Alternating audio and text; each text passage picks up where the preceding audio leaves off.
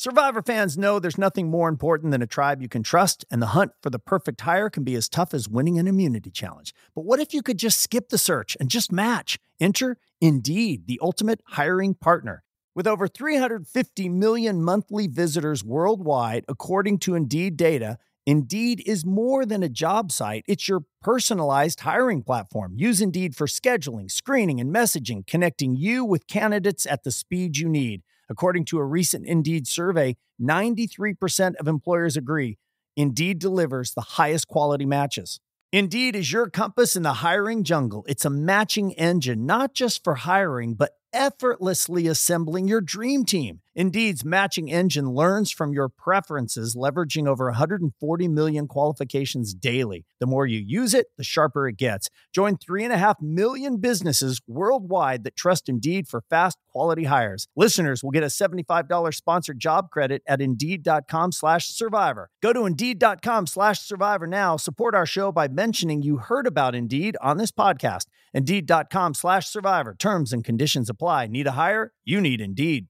Hey, Survivor fans, let's talk about a snack that would take that island by storm wonderful pistachios. Wonderful pistachios are the undisputed champions of proteins. They pack a punch, boasting six grams of protein in every one ounce serving. That's over 10% of your daily value.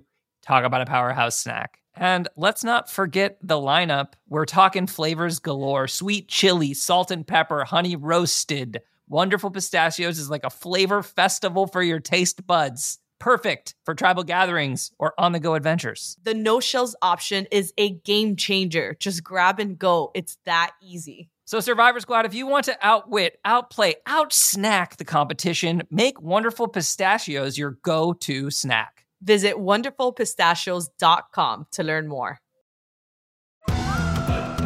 Welcome to On Fire with Jeff Probst. That's me, and this is the only podcast that takes you inside the making of Survivor from the producer's point of view. I'm the host and showrunner of Survivor, and each week I'm joined by two other television producers Brittany Crapper, a supervising producer on Survivor. Hello, hello. And Jay Wolf, an independent TV producer and the producer of this podcast. Hello, Jay. What's up? Well, all right. Survivor 44 has come to an end. We crowned a winner tonight. Yam Yam is the winner of Survivor 44. And tonight we're going to have the first interview with Yam Yam here in just a moment. We're going to get him on the phone and talk about what he's feeling. We're going to talk about his feelings. We're also going to talk with Carolyn and Heidi. We have the entire final three. That's what we're doing tonight. We're celebrating the finale of Survivor 44, a season I really enjoyed. I thought the players were great. I thought the storytelling was awesome. But before we get into that, Jay, let's just spend a couple of moments talking about this final episode. The finale was everything I wanted it to be. And before we get into the content of it, I just want to talk about the production for a second because it's a huge episode. So tell me a little bit about what goes on on that last day, knowing that you've got three hours of television to produce. Right. Well, really it is the last day that's the most difficult, I would say, Brittany, just from a production point of view, because, mm-hmm. you know, Brittany would be on the beach with the final three. What would be going on there, Brittany? I mean, yeah, we'd be starting at sunrise. When the sun comes up, we go out there and it's their last day on the beach. It's a bit of a celebration. We're getting their closing interviews, they have their big breakfasts. And so it's a full day before we even get to what becomes final tribal council. And what's happening on my end is I wake up that morning and start writing the after show because now we know everything except the winner, but we know who our final three are. So I'm working on that most of the day. And then around 5 p.m. or so, I will head to tribal council and we will walk through the transition from the final tribal where you have your jury and they voted and you declare a winner we go immediately into the after show. So we rehearse that. Like, who's going to bring in the big logo and how many more fires are we bringing in? Who's got the champagne and the pizza? So we want to make sure that's all set to go. And then we get ready for tribal. And the thing that people probably don't think about is that final tribal council where they're doing the Q&A with the jury. That can be 2 or 3 hours. We've had oh, them in historically, we've had some that went longer because it just took a long time for them to get everything they wanted to get out out. Right. But so you have all of that happening and then immediately you go right into the after show. The after show can also be an hour and a half or two hours. So we usually wrap that last night around 1 or 1.30 a.m. You're delirious at the end of that day, but it's filled with so much energy and adrenaline because everything you've worked for is coming to a close right here. They're going to vote and we're going to have a winner. And then we sit down and we have a good time talking about the season. Wow. And I can imagine they all get back to Ponderosa and just stay up the rest of the night too. yeah, I think that party is probably. What do you think, Brittany? How much of it is them celebrating, and how much of it is them quizzing the final three? Oh, it's got to be so much quizzing for sure. They're all talking and asking questions. And the, remember, the final three hasn't been to Ponderosa yet. Right. So I'm sure they're just chewing their ears off all night. just yeah seeing what it's like for the first time all right so let's get into the episode a little bit uh, you teased jeff on our last episode that there was an idol on this new beach and there certainly was one and every single castaway seemed to walk right by it and couldn't find it so my question is does quigley and his team have the perfect place for this idol picked out before they even head to the new beach yeah they do they will scout all the beaches and have specific spots in mind for idols that are going to go into the game. And they're always hidden with the same idea that it should take some effort to find it, but they are findable. And as you see, that there's no predicting because in this case, everybody walked right by it. Nobody ever found it. And then you have idols where somebody walks right by it the first time they go out to look and they find it. And the audience goes, well, that was clearly hidden too easily. Nope. hidden the same way. It just depends on so many factors like are you alone are you a good snooper how sunny is it you know are you in the shade is it dark all those things brittany's seen idol finds many many times over the years and they're never the same they're always different and you also have to account for like this is day 24 so they're tired and maybe not looking quite like they would have on day one yeah good point i don't know that's a million dollar tree branch right there you know mm. True. So let's talk a little bit about five. The immunity challenge at five has a reward. And so Carson wins, and Carson can only take one person with him to the sanctuary. I found myself feeling like this was an incredibly loaded situation, especially with this number, because sure, you want to win the challenge. You want to impress the jury with your win. You want to make it to four. You also want to win because you control the reward. Right. And you control who gets it. But to that end, when Carson picks Yam Yam, all of a sudden Yam Yam is now at risk because he's not going to be back with the other three while they're deciding right. what to do with it. What would you do? I mean, I think from the armchair, it's easy to say if you're Yam Yam in that situation, you, oh no, don't take me, take Carolyn because she hasn't had anything to eat recently, and I want to favor her, and also maybe have a chance to strategize against her. But you know, you never know if that's going to work.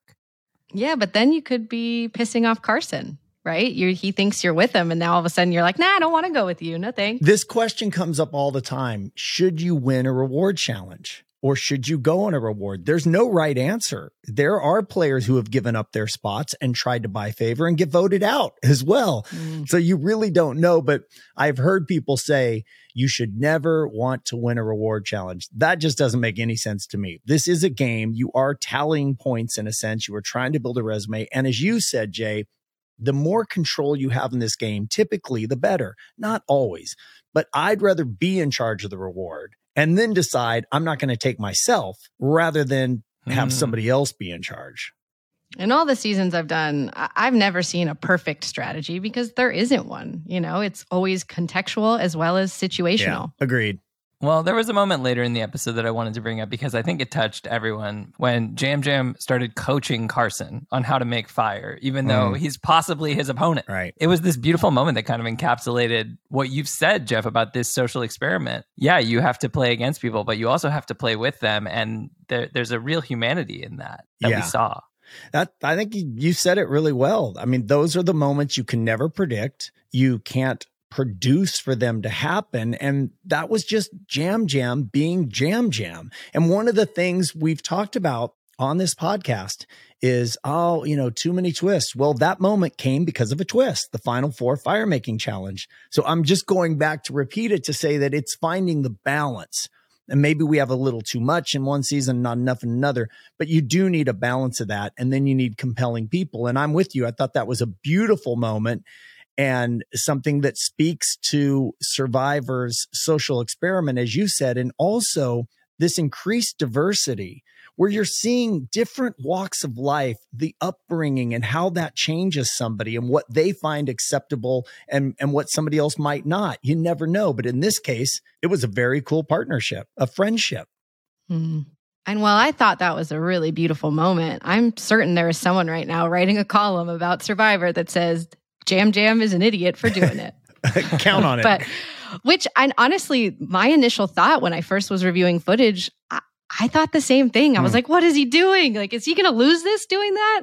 But I came to realize that maybe it was very well the exact opposite. You know, Yam Yam won this game being his kind, amazing, loving self. And that was just one of those moments that made people fall in love with him. You know, once Carson's out of this game, who do you think's over at Ponderosa advocating for him to win? You know, I think this is a good question when we talk to Yam Yam here in just a minute. Is what I want to know is, is that your nature?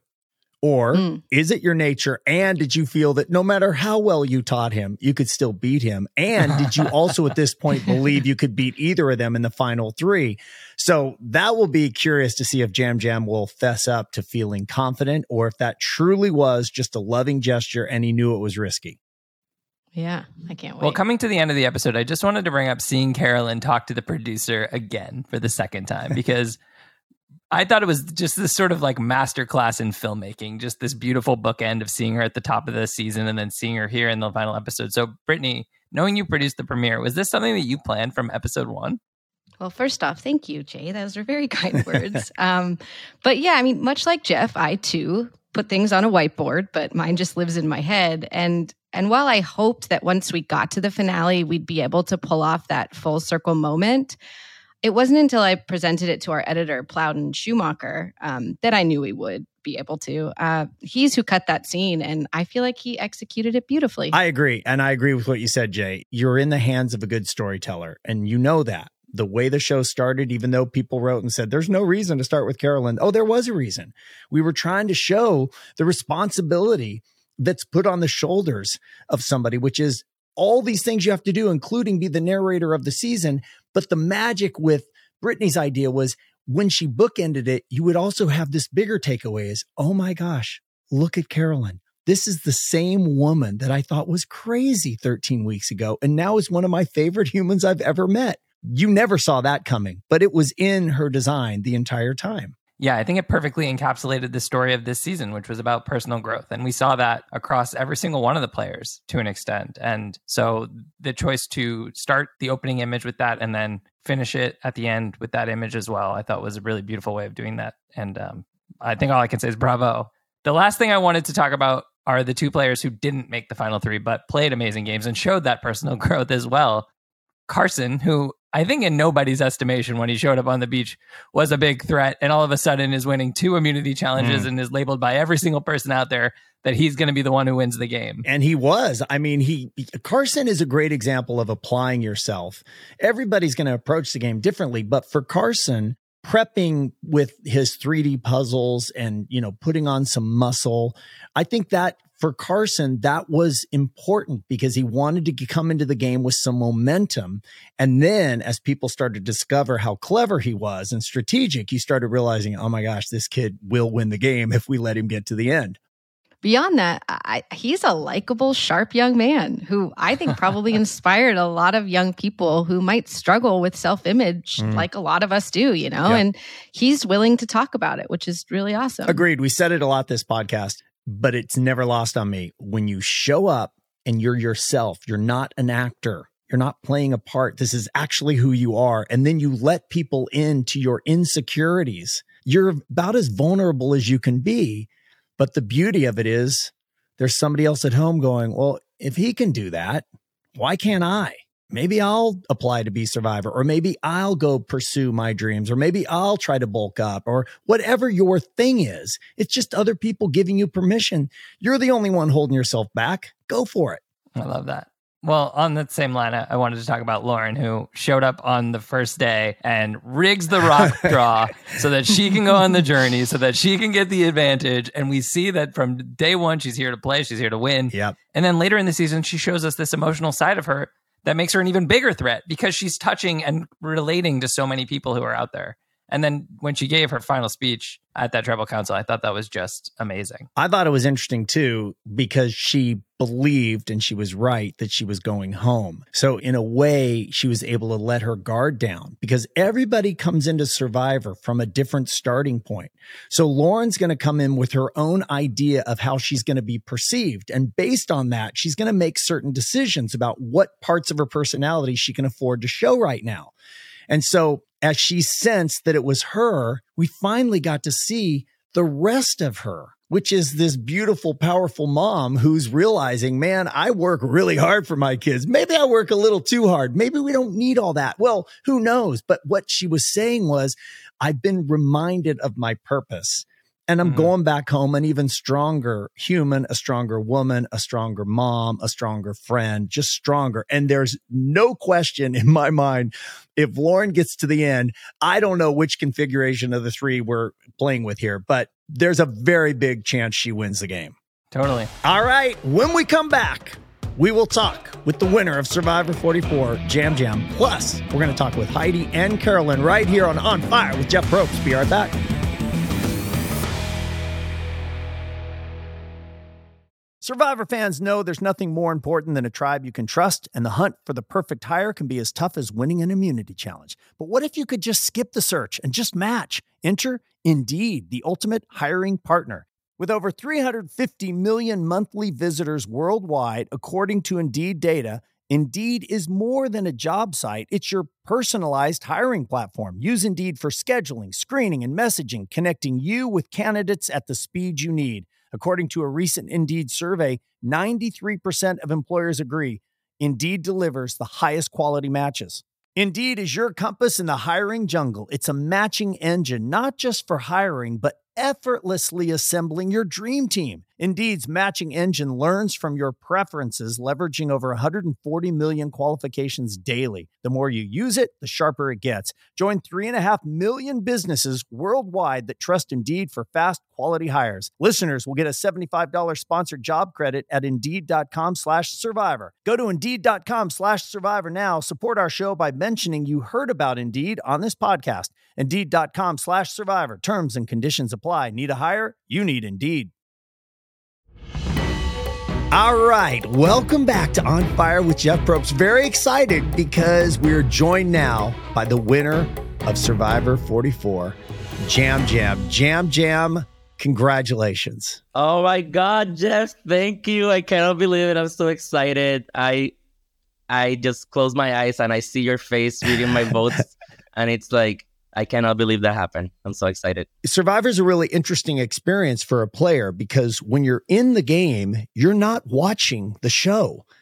You're in the game. So you only know what you know, and there's a lot of uncertainty. So when you come home and you've now had time to eat and rest and you're watching the weekly episodes, what was the moment like to, when you first saw yourself on television in episode one and you realized, oh, that's how I look. That's how I sound. That's how I'm going to be this season. I have to tell you, my first impression when I saw my face on I Cannot Wait to Poop in the Ocean, I watched that clip. Yeah. Like probably more than 200 times before the episode one aired. And why? I cried every time. I cried every time. I was so proud. I was so proud. I cannot believe I made it. Mm. I cannot believe I went through it.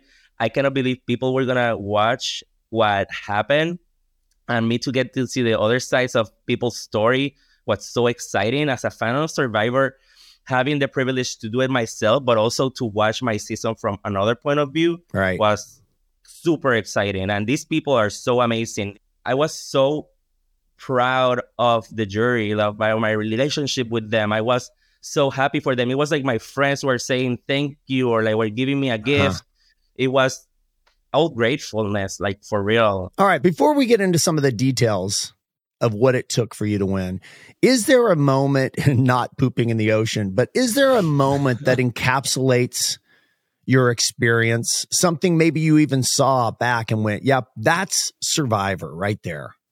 Every moment that I had with Carolyn on the island that were funny and not game wise encapsulate my experience, like being around the campfire. I had so much fun with Heidi, Jaime, Lauren, like those were my girls over there. Like we were just having a blast. So that memory for me to watch it and to live it is why I did it. Also, the strategy part of the game, but I think a lot of people go to Survivor and they want to do the best strategic game and they want to just be like super like crafty with the game and all of that. And that's fun. And I did that too. But this is not going to happen again. Like, you're going to have fun when you're doing it. And this is why I feel like people underestimated Carolyn and I. Like, we were having fun. People were like, they're not here to play. I was like, oops. yes, we were. I mean, it was clear that you were having fun out there. there. There's a great moment where you used humor to diffuse the fact that you got voted for several times. Did you know going into the game that you would use humor as a weapon, or did you discover that as you were playing? I've always used what I think it's charming about me to break down the barriers of people that are going against me or I have to work. So I would always criticize myself or put myself down so people would open their hearts or their hmm. shells for me. So when they they did that to me and I was like, alarm, alarm, they see me as a threat, they see me as an option. What should I do? I was like, get in it, like get into their heart. Hmm. How do I get into their heart? Through my humor, through my don't worry, it's okay, guys. You know, I'm just thankful, thank you. Yeah, but yeah, I wasn't thankful, you know? Nobody wants to see their name written down. Yam Yam, that for me takes me inside and verifies what I thought about you during the season, which is your humor is a weapon. And it's seen as a deflection, which maybe it really is in your life as well. But it is also in Survivor, you just described a beautiful execution of how to get into it, as you said, which is something that we say to players in casting. And I know we said it to you, Yam Yam, which is try to play the first time as though you're playing the second time. Because the second time you play, you swing bigger.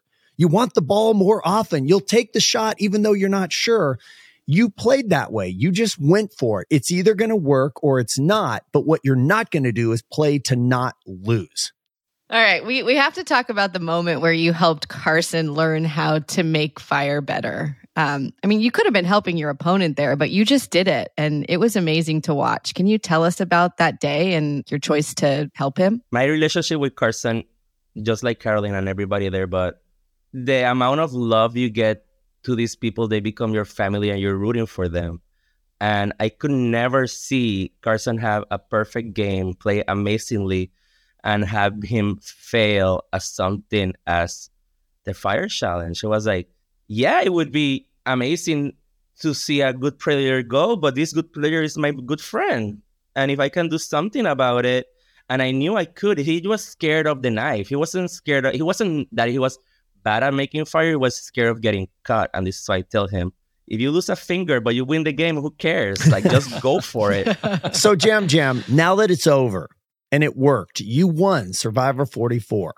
In that moment, was it all pure love? That I'm looking out for Carson and that's it? Or was there a layer? What was the part of you going, and even if I teach him really well, and even if I have to take him on, I'll still beat him and I'm still going to beat anyone I go to the final three there's a lot of that in there for real. Like I knew that even if I get to teach him fire in a way that he felt comfortable, he was never gonna get to how fast I make fire. I practice fire every Sunday at the beach with my husband. Wow. This is people look at me in the beach and this is like this guy is gonna burn us down. They didn't know I was gonna go on Survivor. They just saw like a crazy guy in a speedo making fire. But the thing is, I didn't get up that morning and said, I'm going to teach Carson fire. When I saw that Carson was so depressed and down and in a shell in a little corner of the beach, like hiding, like I didn't recognize this person. This is probably how Carson felt before the game and huh. all uh-huh. this confidence. Like it brought him back to the little kid. And I had to take care of my friend as a little kid. And it was a, a motherly instinct in some kind of like a big brother instinct. It was not game. Yes, Heidi had the fastest fire making challenge in the history of Survivor. But Carson also had a flame. Yep. So he is proud that he had a flame while she had a flame as well. So he made the fire, it's just not as quick. I tell him all the time everybody that won the fire making challenge is the history of Survivor would have lost against Heidi. So you lost against the best. Wow. Right. You're right.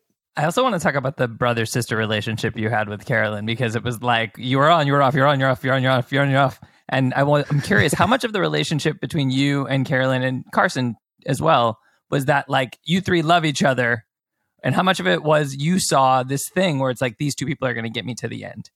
All my connections in the game were real connections. That's something that's who I am. The relationship that I saw with them as brother and sister or like the same people was based in true love. And this is why I gave myself the chance and the opportunity to have the fights that I had with Carolyn because I knew we understood each other. I could have never had that kind of discussion with Danny or Brandon or Kane. Like I, they didn't get me like Carolyn got me. So I let myself show that kind of raw energy and interaction with her in a way that people read it as like we were not working together, but we knew we were. So, Yam Yam, can you remember, or what is your sense memory of that final tribal council? And where I'm coming from is you still haven't eaten at that point. You're exhausted emotionally, cognitively. It's hard to form sentences, and yet you're desperately fighting for your life in the game. This is it, a million dollars. And then it ends, and they go up and vote. And you, Carolyn, and Heidi are sitting there thinking, are they voting for me? Are they vote? Is she voting for her? What's this? And then I come out and immediately read the votes. So there's no time to process or prepare yourself. What do you remember as you saw me pulling your name out time after time after time? The first emotion that I had when they were starting to vote and going up those stairs and you came down was weirdly a sense of calm. Hmm. Like this is over. It was now I get to enjoy my friends because that's where they are. Hmm. Here they gave me a million dollars and they thought I played the best game, but that danger spot that you feel all the time that it's gonna be you, it disappeared as soon as they started walking up the stairs. I didn't have to play anymore, and I saw it in their faces, and I saw that Carolyn and Heidi next to me. I hold their hands, and I was so happy to be there with them. Yam Yam, one of the things that gets overlooked sometimes is that the jury only gets one vote. So the fact that you got most of the votes, except for one vote for Heidi, doesn't mean that Heidi and Carolyn didn't play good games. This it's not a point system. You just get one vote. So what's the validation when you see that of the three people, most of the jury said, "My vote, it's going to go to you, Yam Yam." I always place this game the way I live life. Like my objective in life is to, to connect with people. So for many reasons, but mainly because I really like enjoy people a lot. So having the gift of them writing my name as the winner, seven of those eight, validated the fact that this is what how I normally live my life. Like I don't go around my life and tell people like, do you think I deserve something from your friendship, but they saw a value in me, a value in what I did, a value in what I did with them, because I played the game always connecting with all of them. Right. I never disregarded anyone. And this is why I felt that I got the result that I got was because I made an effort, a real effort to get to know these people in a way to play with them. Yes, some of the time I didn't I couldn't play with them, but if you ask all of them, at some point they were playing with me because I saw the value in each of them and I let them know not only when I was playing with them, but also in the jury, they saw the value in me and that's why they gave me their votes. Beautifully said. I Yam Yam, I want to talk about a couple of takeaways. What was the most significant thing that you learned about yourself on the island? I learned that I have this amazing drive to do anything that I put my head to, you know? So that was new information to you? I've always been successful in figuring how to do stuff, but it's always been driven by somebody else's dream. So this is my thing. It's something that I needed and I wanted. And this is something like being a little kid watching this show, being living in Puerto Rico, not thinking I could have been casted because I, I was a resident of Puerto Rico.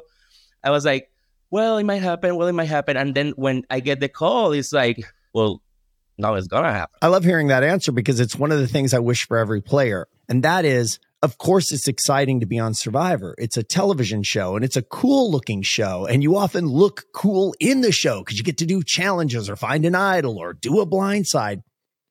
But years from now, the takeaways will be bigger than being on the show. And that's why I always hope for a player is you get what you need from this adventure, your own personal test. And that's exactly what you're talking about. Last question. What are you going to do with a million dollars? I want the money to give me the space and the safety to have a like a secure thing because I have some savings, of course, but I also wanted to make some dreams come true. Maybe you know, it's beautiful. Maybe have a second wedding. Maybe do something for my husband. So do something for my mother. You know, the people that took care of myself when I wasn't there and when I came back. Yam Yam, you are one of a kind from the moment I met you on Zoom to this moment right now. You've been consistently charming and frank. And I'm so happy that you are in the Survivor family. Congratulations on becoming the winner of Survivor 44 and the million dollars that will soon be right in front of you in a check that you can do with whatever you want. All right, it's the finale of On Fire, and we're talking with the final three from the finale of Survivor 44. That was Yam Yam. Quick break, then it's Heidi and Carolyn. Be right back. Listen, wearing the same clothes for 26 days straight on Survivor really made me realize the importance of buying high quality, long lasting clothes. That's why I love Quince. They have timeless, well made pieces that last for years and don't go out of style. Quince has all the seasonal must haves like 100% European linen shirts, performance polos, and versatile flow knit activewear. Buying pieces from Quince means that I don't have to keep buying new clothes every year which is better for my wallet and the environment. I recently got a super chic Italian leather tote from Quince and I'm loving how it looks. The best part about Quince is that by partnering directly with top factories, they're able to keep prices super affordable. I'm talking 50 to 80% cheaper than similar brands. And the other best part is that Quince only works with factories that use safe, ethical, and responsible manufacturing practices. I love that. Upgrade your wardrobe. Go to quince.com slash survivor for free shipping on your order and 365 day returns. That's Q-U-I-N-C-E dot com slash survivor to get free shipping and 365 day returns. Quince.com slash survivor.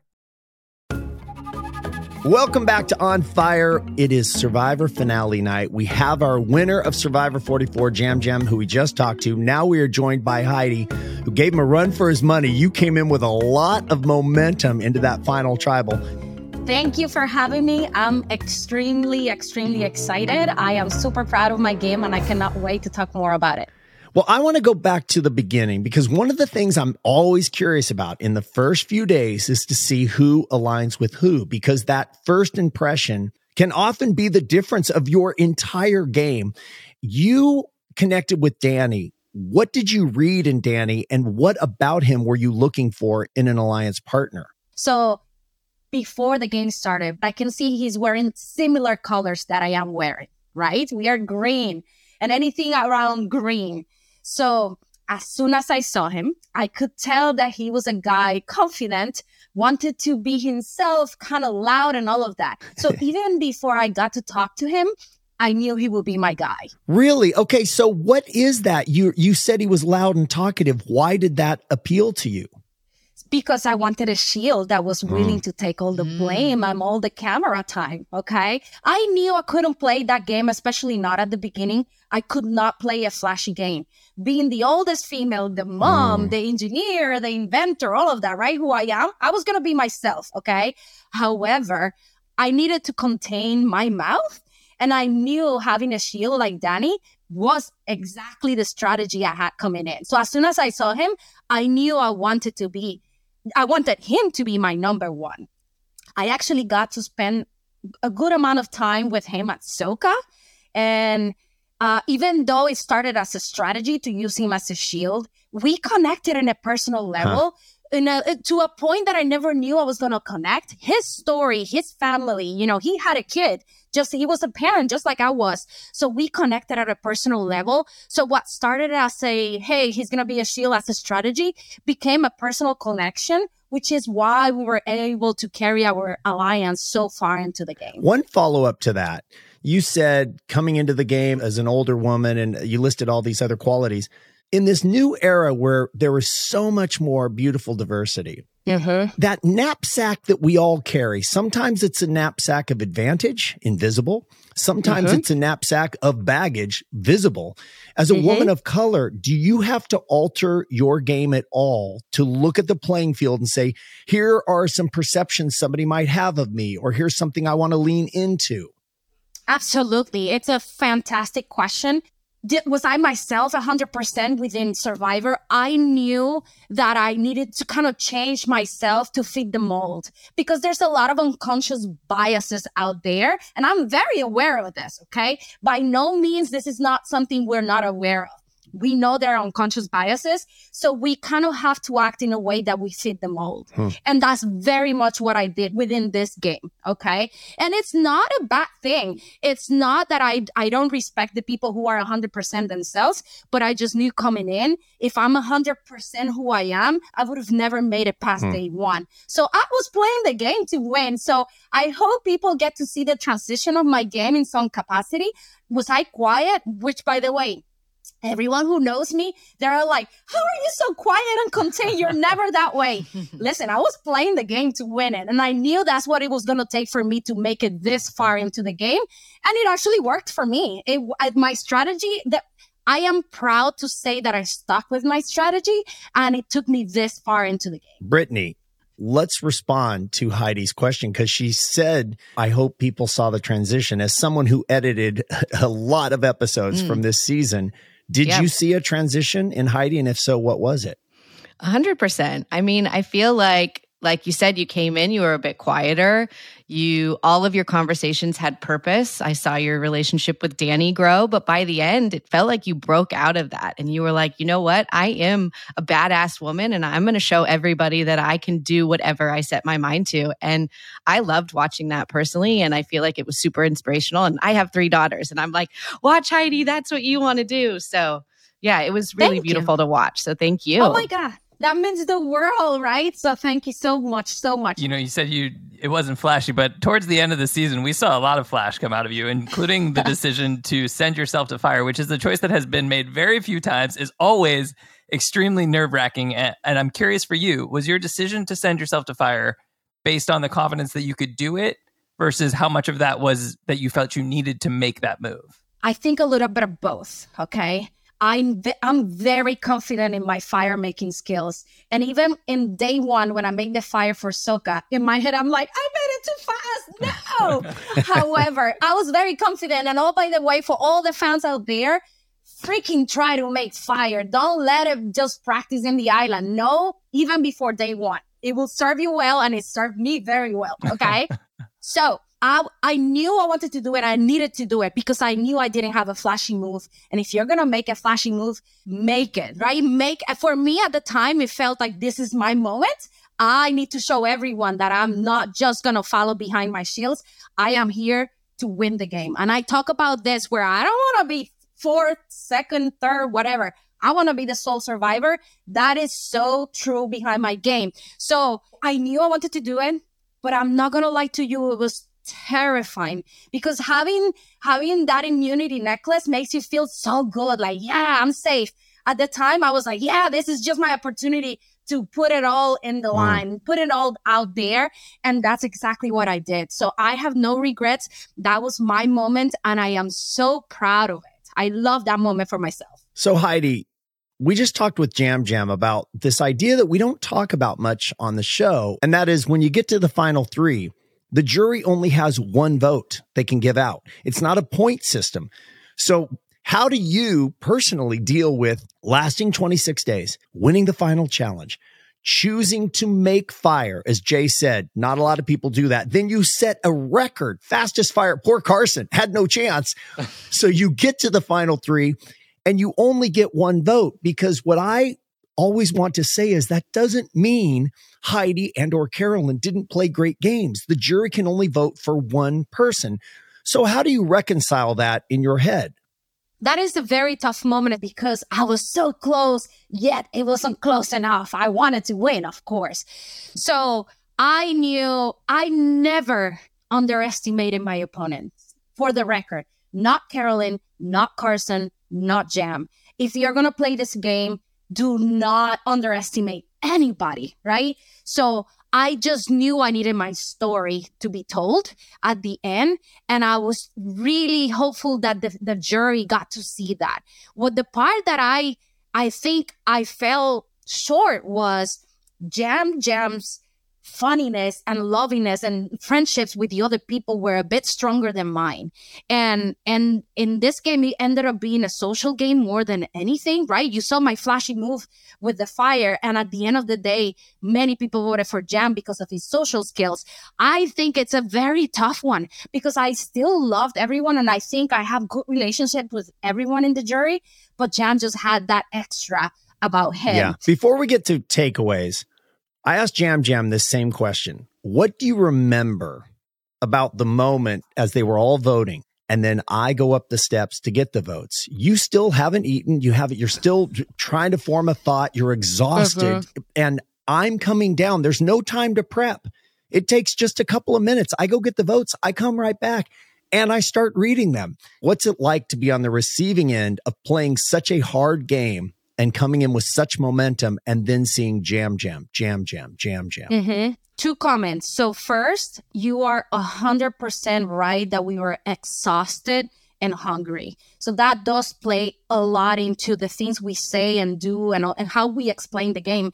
Because even though we get to eat the amazing breakfast, right, towards the end, it's still not enough for us to yeah. not feel the exhaustion and the hunger. Okay. So for the record, that last tribal council is brutal, brutal for the three of us. Okay.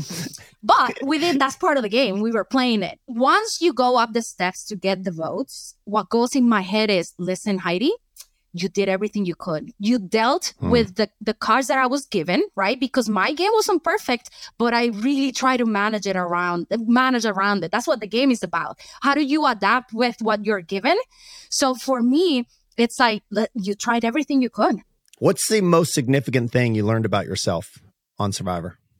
Great question. So the most significant thing I learned about myself in the island was that we do not need a whole lot to survive and to actually be happy. As human beings, uh, we didn't have a whole lot there. We didn't have food. We didn't have cell phones. We didn't have technology. we didn't even have our loved ones there, right? And we still made it fun and we had an amazing experience. So, what I got out is what really, really means the most is the people you love and the people who, the experiences and the people the love. You don't care about materials, cars, cell phones, none of that. And when I came mm. back, it was I really made the point of spending more time with my kids. Whenever they said, "Let's go play," I would never find an excuse to not play with them. Mm, so it right. just mm, it brings the personal connections even deeper. And I I really really love that I got that out of the the island, and I'm able to have a better life because of it. Well, last question from the fan point of view. I didn't know who you were 13 weeks ago, and now I've learned so much about you and there's this new season coming up. And so I'm curious, what does it feel like to go from obscurity to becoming this prominent person who's on everybody's television across America? And then go back to your normal life. Like you just proved to everyone in the country that you can make fire faster than anyone else who's ever tried. and now you're going to go back to work? That's hard. It is hard. But listen, here's what I say. No matter who you are, no matter what color, what age, what gender, what your beliefs are, Go after your dreams. My dream with Survivor. Survivor was my favorite show. Okay. And I was just going to try because you know what? I could never say I didn't try. And I tried it and I made it and I made it the best experience I could mm. have. So if there's anything I could say is, yes, my ordinary life of working, whatever. But guess what? I went for my dreams and this was a dream come true. And I'm so happy I did because it's been a fantastic experience. So thank you. Well, and one of the great things about what you just said is when you go back to, as you called it, your ordinary life, you're a different person as a result of what you just did. Heidi, you went as far as you could go in the game. You went into final tribal with a lot of momentum. You set a record for fire. You even garnered a vote, which is really somebody saying, I think you played the best game of Survivor 44. Very happy that you are a part of the Survivor family. Thanks for taking time. I hope you enjoy all this celebration. Thank you so much. And thank you to all of you for having me, giving me this opportunity. I love you all. Thank you. All right, we'll take a quick break. Then we come back with Carolyn. Be right back.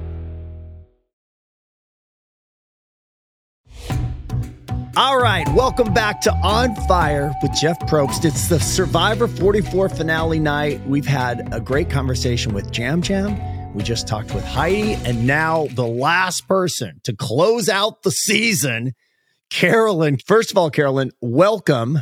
When you now see the entire season play out, how do you feel about the Carolyn that you saw? Because you said over and over, this is me. I'm not going to lie. There's, there really is nothing that I hate, hated seeing, or there's, I don't have any regrets out there where I look back and I'm like, oh, I wish I wouldn't have said this. Even the most embarrassing thing I think of, um, even, and this isn't the most embarrassing, but here, uh, here, burp in my face. Like most people, I think would be like, what?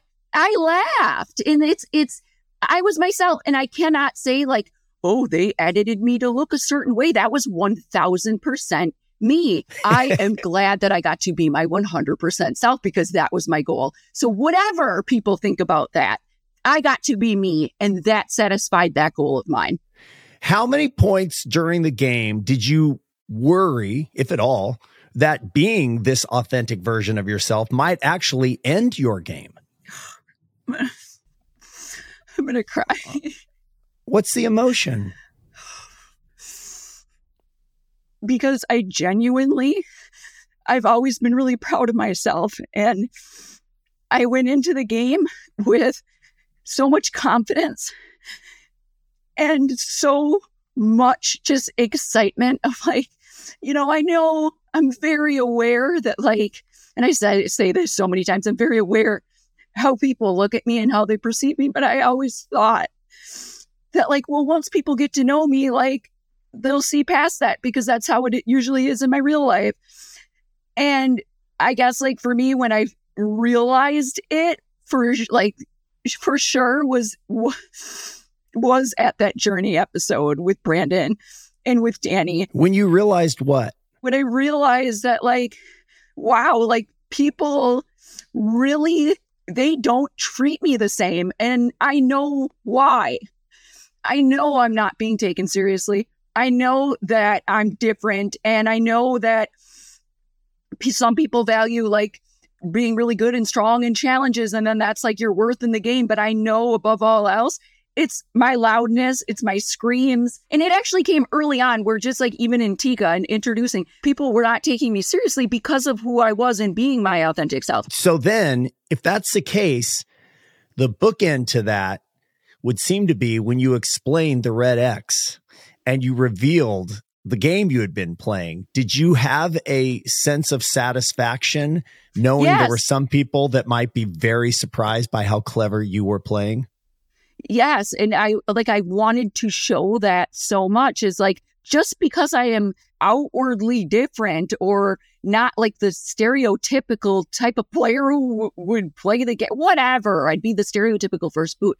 Like, that's not all of me. And I know right. that was like what I was given off is like, so what do you expect? But at the same time, it's like there's so much more to me. I'm not just like, woo And so it was really hard. It was really hard because I would try to get to know people on a deeper level. So that's what I mean is it's like there's more to me, but it felt good to be able to do that because that was the whole point. Like I wanted people to, to you know, not think I was playing I have one question. When you were watching the show back, what was one specific moment you watched that made you feel the most proud? Well, It was probably after the journey and just getting that like and I'm going to show you like this is me mm. and this this is what I'm doing and I am playing this game so keep overlooking me. It was though that moment where I really and I went into it like I will make the merge. I was so like and yes, I will. But I had that fight like I was like don't you look at me like that. So I was proud of myself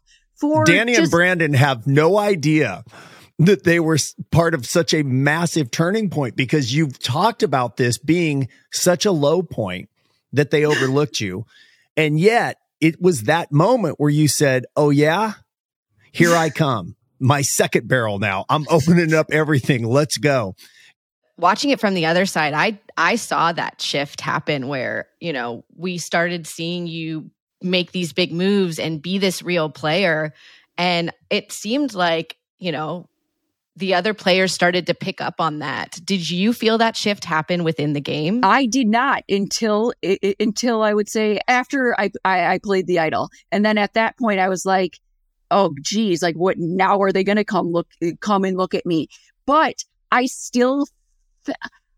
I, how do I answer this? Like, I still don't feel like I felt that 100%. I didn't. Hmm. I still felt like I was looked at as like the goofy one or but yes, I was worried especially just telling uh, telling people, "Oh, and this is what I did." And um it made me feel like, okay, I, I that's not what I want to do. I don't want people to think that I'm playing. So it almost like worked against me. Does that make sense? Where it's like I couldn't handle not being taken seriously and not being ser- taken seriously mm. in the mm. game. But then once people started looking, it was like by that point, it was like okay, but I have to still hide it. But then hiding it made me feel like I wasn't a part of it. Carolyn, let's go to the final three. You haven't eaten. You're still completely fatigued. It's hard to form a single sentence if you're one of the final three. And then you get interrogated, you know, for two hours by by a group of people who are trying to determine who's going to win this game. But what are you feeling before they vote? Just you personally, because of all the players, especially if you just look at Yam Yam and Heidi, they didn't have your experience, obviously, but very few people have ever played the game the way you did. There has to be a cumulative effect where you're sitting there realizing, I've said all I can say. They're going to go vote. And in that moment be- between them walking up to vote and me going to get the votes, what was your internal monologue? I was I was really hard on myself.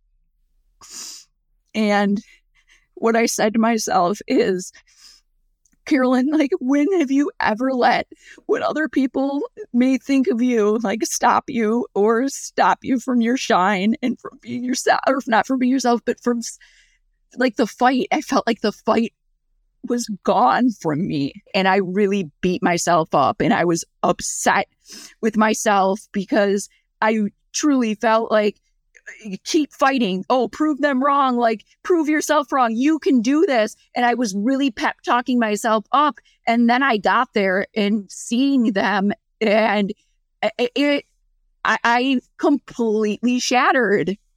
I want to just say, from somebody who's been at every single final tribal, what I see happen quite often is the wear and tear of playing this game where you are not sleeping and eating and you're not trusting, but you have to trust somebody and you can't trust anybody. But on top of all of it is you're being yourself. This is who you are. It's a common thing, I think, to look back and say, wow, did I like what I just did? Did I like how I represented myself? So I can't take that journey for you, but I just want to say, as a witness to your journey, I think you're one of the most compelling people that's ever played Survivor, not because you have eye rolls and gesticulate, no, because you have a really unique story. You've been through a lot as a human and you're a dedicated mom and you've worked on yourself and you came to play Survivor and you fooled so many people yeah. because you saw what we, the audience, saw, which is they're going to overlook me. And I'm going to use that to my advantage and I'm going to do a dumb little red X and you will never know it was me. So when time, you know, this is a hard time right now because there's all this energy centered around you and the finale and the winner and all that. But I believe in time, you're going to look back and watch this and go, I'm really proud of who I am and how I played and all the colors that I showed. And if more people had the courage to do that, I think more people would get a lot more out of Survivor. But we're seeing what comes with it, which is it's very vulnerable to be that honest and have people respond to you in that way. And I've I don't regret anything like in, in like game wise. I, I feel great and I feel I'm glad I don't regret being myself. I don't regret any of that. And I'm glad I was able to do that. It's I feel like I let myself down at the end by not continuing with that like mantra of like keep fighting. I felt like I just fell flat. I see it the exact opposite. So do I. You came in on day one unsure of how to answer the question, What's your name? And where are you from? Right.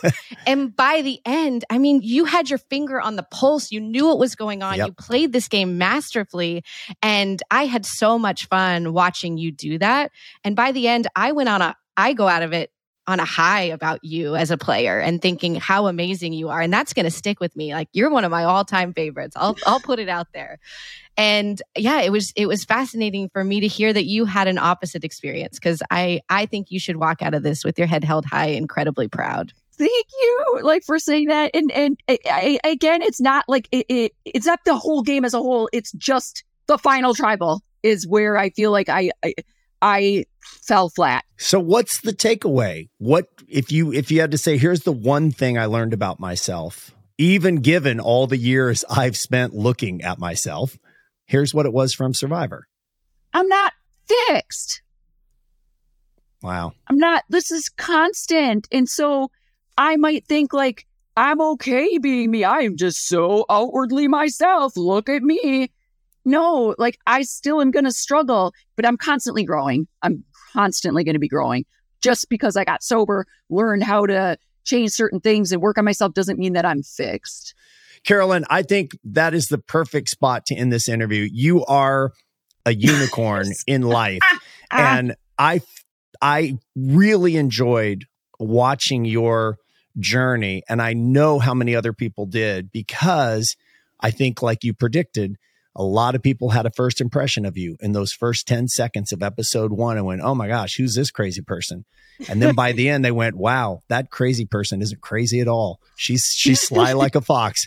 And congratulations Carolyn. I'm I'm so happy that you applied. I'm so happy we saw you and saw you for who you are and who you wanted to be because that gives permission to other people to say, I want to be me too. I want to show all my colors as well. I'm so happy you are a part of the Survivor family, and I hope you enjoy you. the rest of this ride and loved having you on the show.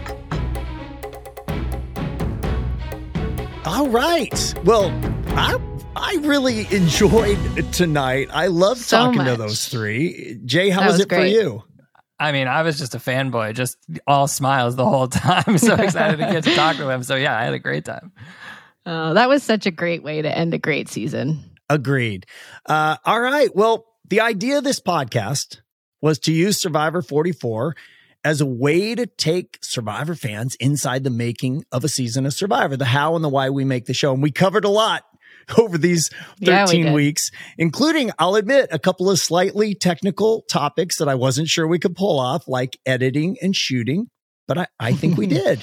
And I just want to say I I had more fun than I ever imagined I would. Our the three of us, our little weekly podcast tapings Yeah. were very enjoyable for me and working with the two of you has been honestly a privilege and I really mean that. Britt, you are such a shining example of why Survivor continues to be so much fun to be a part of because your storytelling abilities as discussed are superb and also your always say yes attitude. That is really what keeps our show moving forward. And even though you weren't sure about hosting a podcast, I'm grateful that you did because I didn't have a second choice.